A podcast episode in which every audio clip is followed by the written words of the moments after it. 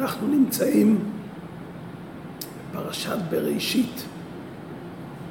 פרשת בראשית היא הפרשה הארוכה ביותר מבחינת משך הזמן של המאורעות שהיו בפרשת בראשית.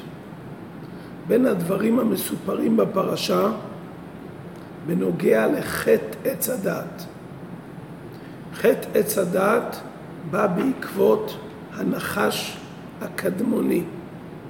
כנאמר בפרשתנו, פרק ג', פסוק א', והנחש היה ערום מכל חיית השדה, אשר עשה השם אלוקים, ויאמר אל האישה, אף כי אמר אלוקים, לא תאכלו מכל עץ הגן? האישה עונה בחזרה לנחש ואומרת לו שמפרי עץ הגן נאכל ומפרי העץ אשר בתוך הגן אמר אלוקים לא תאכלו ממנו ולא תיגעו בו פן תמותון. ויאמר הנחש של האישה לא מות תמותון. והוא מסביר לה מדוע כי יודע אלוקים כי ביום אכלכם ממנו ונפקחו עיניכם והייתם כאלוקים יודעי טוב ורע. כלומר הפרשה מספרת על דו שיח מעניין בין הנחש לחווה. כידוע, רש"י בפירושו על התורה מבאר כל דבר שנצרך לבארו בפשוטו של מקרא. ואם מתעוררת איזו שאלה, רש"י מבאר. אם רש"י לא מבאר, סימן שהעניין מובן מעצמו, ולכן רש"י לא מוצא מקום לבאר את הדברים. בדו-שיח הזה מתעוררת שאלה פשוטה ביותר. ויאמר הנחש, ממתי נחש מדבר? ויאמר הנחש. אומר, ועונים לו, ועוד פעם ויאמר. והקדוש ברוך הוא עשה איזה נס מיוחד, שהנחש יוכל לדבר עם חווה, כפי שכתבו כמה מפרשים. הרי אנחנו זוכרים מהאתון של בלעם, ויפתח השם את פי האתון, אז זה מעשרה דברים שנבראו בערב שבת, זה חידוש גדול, שאתון תדבר. כאן הנחש מדבר, לא מצאנו שום הסבר מהיכן הנחש מדבר. והאם חס ושלום הקדוש ברוך הוא עשה נס מיוחד למעלה מגדרי הטבע, שנחש ידבר בכדי לנסות את חווה ולהחטיא אותה. זאת אומרת, בכלל נחש לא מדבר, כאן היה איזה נס מיוחד. ישנם מפרשים שאומרים שאין הכוונה כפשוטם של דברים. לא היה פה דיבור, אלא הנחש כביכול שידר בתודעה, אבל זה לא פשוטו של מקרא. בפשוטו של מקרא כתוב בפירוש, ויאמר הנחש. הוא עונה והחווה עונה לו, והוא בחזרה אומר, רש"י שותק, לא מסביר כלום, כאילו שאנחנו מקבלים את זה בתור דבר מובן מאליו, שנחשים מדברים.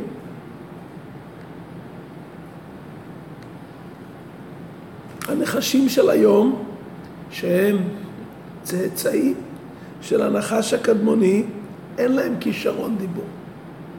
זאת אומרת שנלקח מהנחש כישרון הדיבור, בהמשך לקללות שהוא קולל לאחר החטא, לקחו ממנו ומזרעו אחריו את כישרון הדיבור.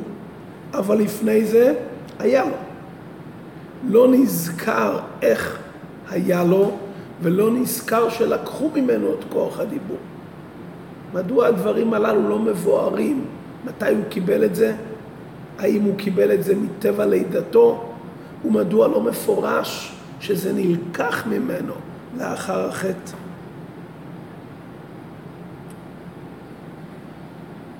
נעבור לרגע לעונש שהנחש קיבל. התורה אומרת כך: ויאמר, פרק ג' פסוק י"ד, ויאמר השם אלוקים אל הנחש, כי עשית זאת, ארור אתה מכל הבהמה ומכל חיית השדה, על גחונך תלך ועפר תאכל כל ימי חייך ואיבה אשית וכולי. הקדוש ברוך הוא מדבר על הנחש ואומר לו כי עשית זאת. מה זה כי עשית זאת? מה הוא עשה? איזה עשייה הייתה של הנחש שהקדוש ברוך הוא מעניש אותו ומנמק את העונש ואומר לו כי עשית זאת. מה הוא עשה? איזה נקודה הוא עשה שהקדוש ברוך הוא מסביר לו אני מעניש אותך מכיוון שעשית. ומה יהיה העונש? שתהיה ארור מכל הבהמה ומכל חיית השדה. כלומר, תקבל עונש, שיהיה לך משהו יותר גרוע מכל הבהמה ומכל חיית השדה. זאת אומרת, היה לנחש משהו, הקדוש ברוך הוא אומר לו, כי עשית זאת, אני אעניש אותך שתהיה גרוע גם מכל הבהמה וגם מכל החיה. מהו בדיוק הנחש? נחש הקדמוני. אנחנו משתמשים בנוסח נחש. מה הגדר של נחש במובן הפשטני של הדברים? בלשון העולם, בלשון התורה, בלשון הזוהר הקדוש. רש"י כותב בפשוטו של מקרא על הפסוק, והנחש היה ערום, ככה התורה מתחילה את הסיפור של חטא עץ הדעת, והנחש היה ערום מכל חיית השדה, אשר עשה השם אלוקים. אומר רש"י, מה הכוונה ערום מכל? משהו יש לו יותר מכולם. מה יכול להיות שיש לו יותר מכולם? ערום מכל, במה זה מתבטא? הרי יש בעלי חיים, רמסים. תורה מגדירה מי זה הנחש? שהוא ערום מכל. ממי? מכל חיית השדה אשר עשה השם אלוקים. מה אנחנו ערום? עין, עין ר' ו' מ', ערומה. במה הוא היה ערום מכל חיית השדה? חיות השדה אינם מדברים. כשהתורה אומרת שהנחש היה ערום מכל, זאת אומרת שהיה לו איזה עורמה וחוכמה שלא היה לשום בעל חי אחר. מה זה יכול להיות? ובמה זה יכול להתבטאות? אומר רש"י, מפשוטו של מקרא, שהתורה מקדימה ואומרת שהנחש היה ערום מכל, וכדברי רש"י, לפי עורמתו וגדולתו הייתה מפלתו, מובן שהעורמה של הנחש היה בזה שהוא יכל לדבר, כי אחרת במה זה ערום מכל. ומדוע התורה כל כך מדגישה את זה, שהוא היה ערום מכל? כדי לבאר איך הוא יכל להטות את חווה. אם הנחש לא היה לו את כוח הדיבור, ואת כוח הדיבור עם עורמה מיוחדת, לא סתם כוח הדיבור, אלא כוח דיבור וגם עורמה בתוך כוח הדיבור, הוא לעולם לא יכל להכשיל את חווה. אבל מכיוון שעורמתו וגדולתו הייתה שהיה לו כוח הדיבור ולדבר בעורמה, לכן הוא יכל לשכנע אותה. שהוא נענש, הוא נענש מידה כנגד מידה. אנחנו יודעים שכל מה שהקדוש ברוך הוא עושה זה מידה כנגד מידה. חטא המבול, מצרים, הכל מידה כנגד מידה. בענייננו, הקדוש ברוך הוא אומר לנחש, כי עשית זאת. מה עשית? אני נתתי לך מתנה שלא נתתי לאף אחד מהבעלי חיים. אתה הרי ערום מכל, במה אתה ארור מכל? במה מתבטאת העורמה שלך? שנתתי לך את כוח הדיבור. כי עשית זאת והשתמשת בעורמה המיוחדת שנתתי לך לדבר, ולדבר בעורמה. בזה השתמשת להסית את חווה, לכן העונש שלך יהיה מידה כנגד מידה. העונש של נטילת הדיבור כלול במילים ארור אתה מכל הבהמו, מכל חיית השדה. כלומר, הן ממה שכתוב בתחילת הדברים, שהנחש היה ארור מכל, מזה אני מבין שיש לו משהו שאין לאף אחד. ולאחר מכן התורה אומרת ויאמר, פעמיים. זאת אומרת, בזה התבטאה העורמה שלו. גם יכול לדבר וגם יכול לדבר בעורמה, הרי הוא לא דיבר ישירות. הוא אמר, האם זה נכון שאמר השם אלוקים כך וכך? ובהמשך, מכיוון שזה היה המתנה העיקרית שהוא קיבל, אומר לו הקדוש ברוך הוא בתור הקדמה, ארור אתה כי עשית זאת, כי עשית זאת, ארור אתה, מכל הבהמות. עכשיו, במה אתה תהיה הקללה שלך? הרי אני נתתי לך מתנה שתוכל לדבר, והשתמשת בזה לרעה, עכשיו אתה תיענש שתהיה יותר גרוע מכל הבהמות והחיות. לא רק שאני אקח ממך את כוח הדיבור שנתתי לך כמתנה מיוחדת, ערום מכל, אני אעניש אותך שתהיה יותר גרוע מכל הבהמות. במה? שהפה שלך ייסתם לגמרי מלדבר. אנחנו רואים שבעלי חיות, גם שאין, בעלי חיים, סליחה, שאין להם את כוח הדיבור, הם יכולים להשמיע קולות שונים. נעימה, שאגה. הנחש נענש מידה כנגד מידה. קיבלת כוח לדבר, אתה תהיה יותר גרוע מכולם. לא רק שלא תדבר ותהיה ככולם, אתה תענש יותר מזה שהפה ייסתם ולא תוכל אפילו להשמיע שום שאגה או נעימה, כי השתמשת במתנה של הערום מכל לעשות דבר הפוך מזה. לכן, כי עשית זאת, לכן אקח ממך את זה ומידה כנגד מידה. מה שהפסוק בהמשך מפרט על גחונך תלך וכולי, זה כבר פרט, זה עוד פרט שהוא נענש.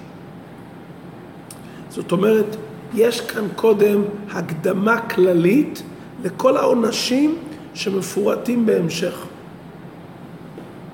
קודם אומרים לו, התברכת ועכשיו אתה מידה כנגד מידה נענש בקללה של סתימת הפה.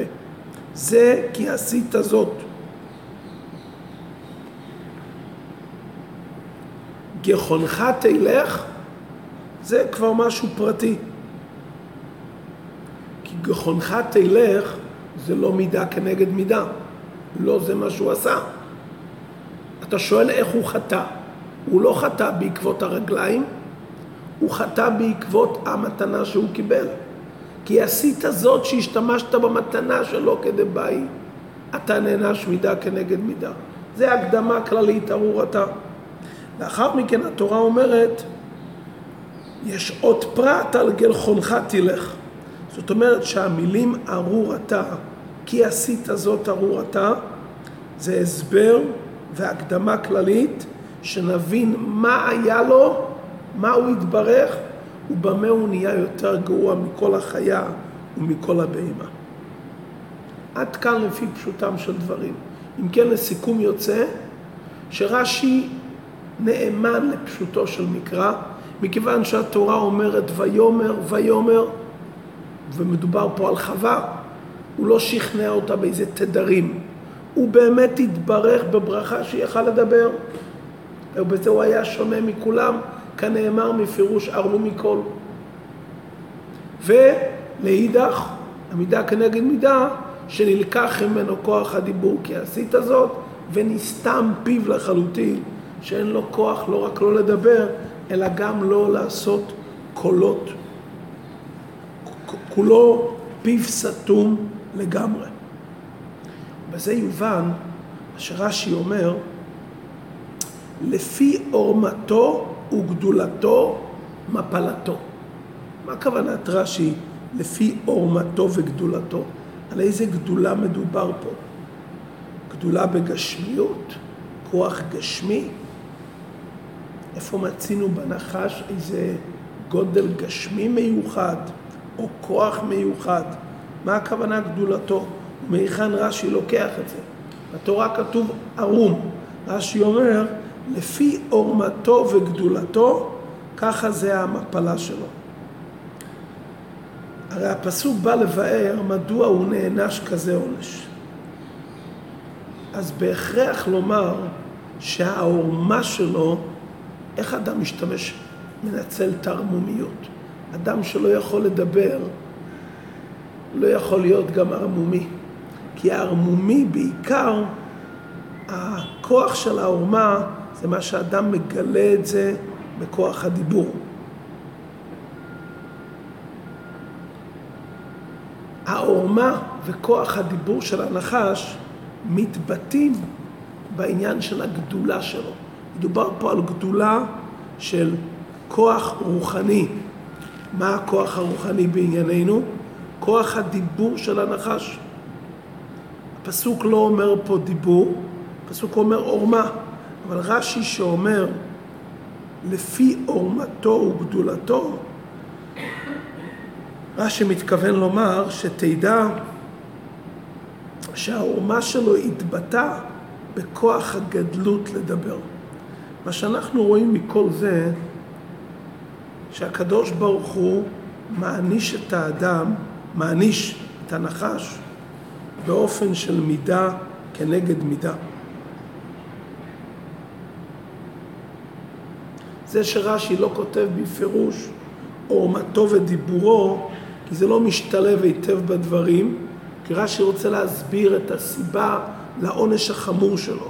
כאן מתאים יותר עורמתו וגדולתו. בשאר החיות אין לגמרי דיבור. ממילא לא מתאים פה לומר דיבורו. אבל לזה רש"י מתכוון שהעורמה שלו הייתה שהוא השתמש בגדלות שהשם נתן לו דיבור. מה אנחנו למדים מזה לפועל, לחיי היום-יום? את המעלה של כוח הדיבור. מה כוח הדיבור יכול לפעול? הרי חווה הייתה יציר כפיו של הקדוש ברוך הוא. היא נבראה מאדם הראשון. והנחש הוא סמל של טומאה, נחש הקדמוני וכולי. ידוע שכל החטא עץ היה נורא עלילה על בני אדם וכולי, אבל בפועל, מה היה הדבר ששכנע? דיבור בעורמה. אנחנו רואים מפה את הכוח של עניין הדיבור, עד כמה צריך להיזהר שהדיבור יהיה דיבור נכון, עד כמה אדם צריך להישמר שהדיבור יהיה באופן נכון. זו נקודה ראשונה. נקודה עיקרית שאנחנו לומדים כאן, על הנקודה של מידה כנגד מידה. חכמינו אומרים, מרובה מידה טובה ממידת פורענות.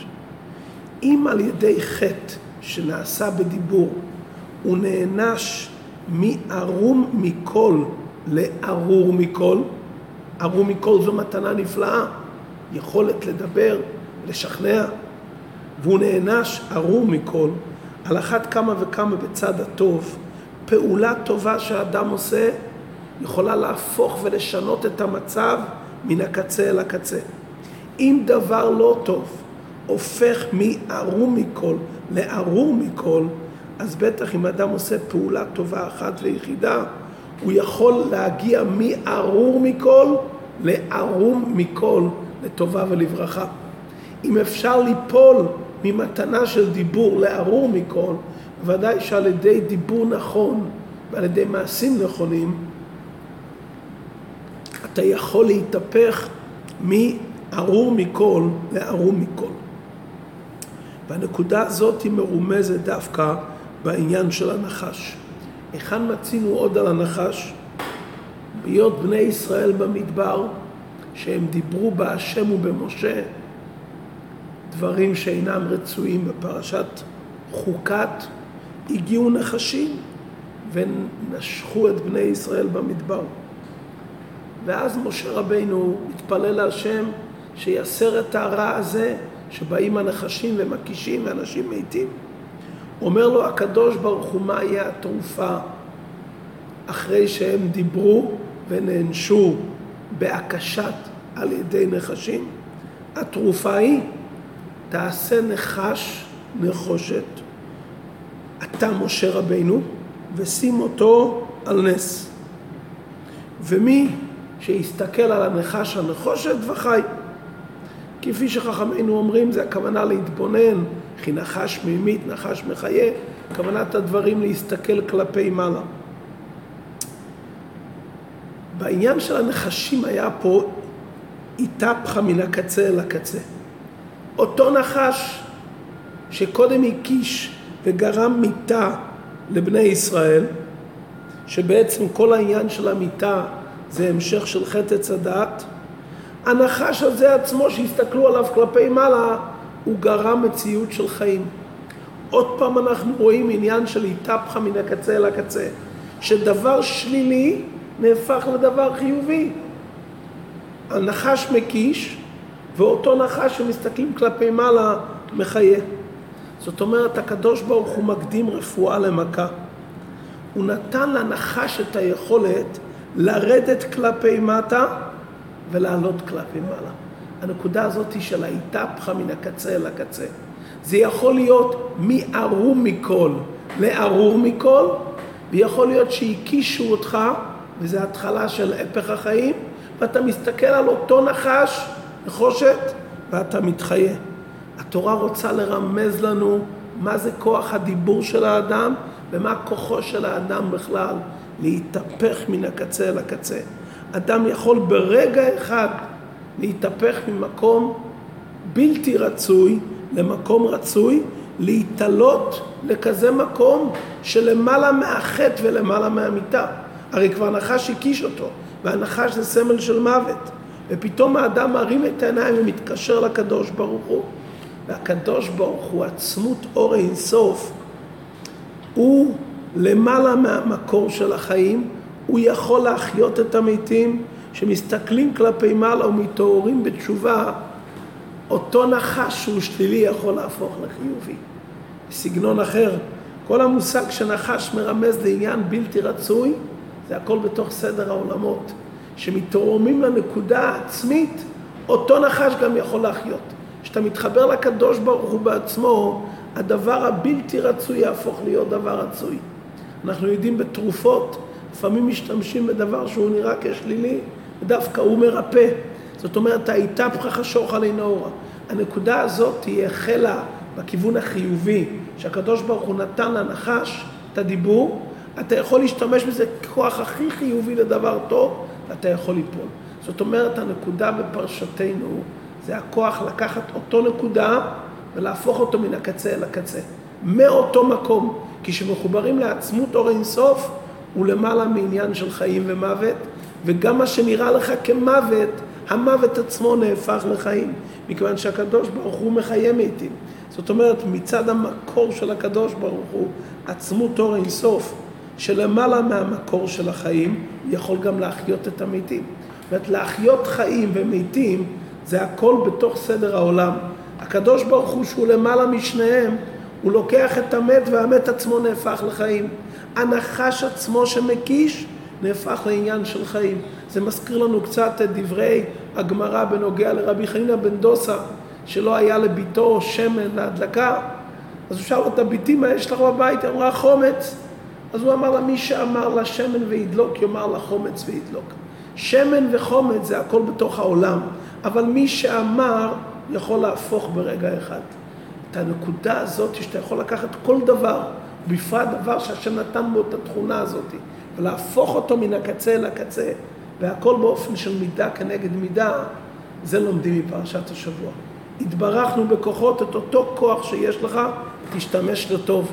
כי בכל כוח חיובי ונפלא אפשר להשתמש בו בצד החיובי ובצד ההפוך. בתוך הדבר כשעצמו הטביע הקדוש ברוך הוא את היכולת להפוך אותו ממקום למקום.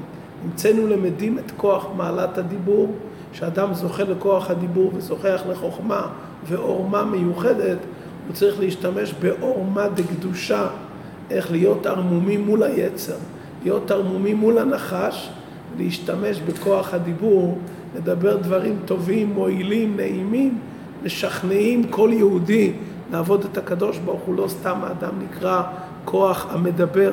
רואים מה זה הנחש מדבר, לאיפה זה הביא אותו. יהודי בכוח הדיבור, יש בכוחו, ידבר עמים תחתינו, לעשות את הדברים בצורה הנכונה והיעילה ולהתעורר תמיד בתשובה שלמה עם כוח הדיבור.